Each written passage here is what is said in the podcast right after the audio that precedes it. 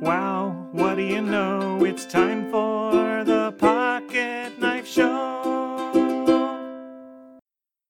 Hey, it's Mike on the mic again for another episode of the Pocket Knife Podcast. For almost a decade, I have nearly every Monday night spent a couple of hours hanging out with men and women on a journey toward recovery. I sit next to those who struggle with all sorts of hurts and habits and sins and sensitivities Monday nights are the highlight of my week. It's so great to be in close proximity to those who are willing to be real about what's not great in their lives and about the ways they've overcome temptation during the past seven days. If you're not part of a Celebrate Recovery group, I urge you to consider checking to see if there's one close to you. With thousands of meetings across the U.S., it's likely there is one a short drive or a short walk away from you. Like AA and NA, CR, that's an insider shortcut for Celebrate Recovery, is a 12 step program. Unlike its relatives, CR is unabashedly Christ centered and scripture based. Every other week, when we read the 12 steps together, we read verses related to that step from the Bible. Hearing what God's Word says about recovery is encouraging and challenges me to go after God's best. Over the past few years, the verse CR tied to step 4 has caught my attention again and again. Step 4 says, We made a searching and fearless moral inventory of ourselves. The verse with it, Lamentations 3:40 says, "Let us examine our ways and test them, and let us return to the Lord." Almost every time I've read those words out loud with the rest of my forever family, I've thought, that needs to be a song. Seriously, I've thought this dozens upon dozens of times. Recently, as I was preparing for another Monday night, I had a few minutes to spare, so I grabbed my Bible, turned to Lamentations, picked up my guitar, and started working out the lyrics and tune of the song I share with you today. Examine is an invitation to consider your sinfulness before a holy God and to repent of every rebellious action and attitude. My prayer for you as you listen is that you will find freedom as you confess your wrongdoings to God.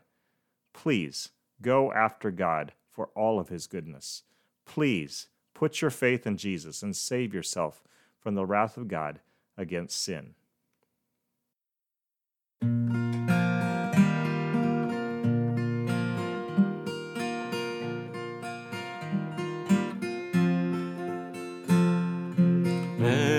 Us examine all our ways and let us return to our Lord. Let us lift up our hearts and hands to our God who alone can save. For we have sinned against his name, for we have sinned against his word have sinned against his love and deserve wrath. Let us consider every word that proceeds from the mouth of our Lord. Let us turn from sin and gain life from our God who alone can save we have sinned against his name. For we have sinned against his word. For we have sinned against his love and deserve death and deserve wrath and deserve death. Deserve wrath.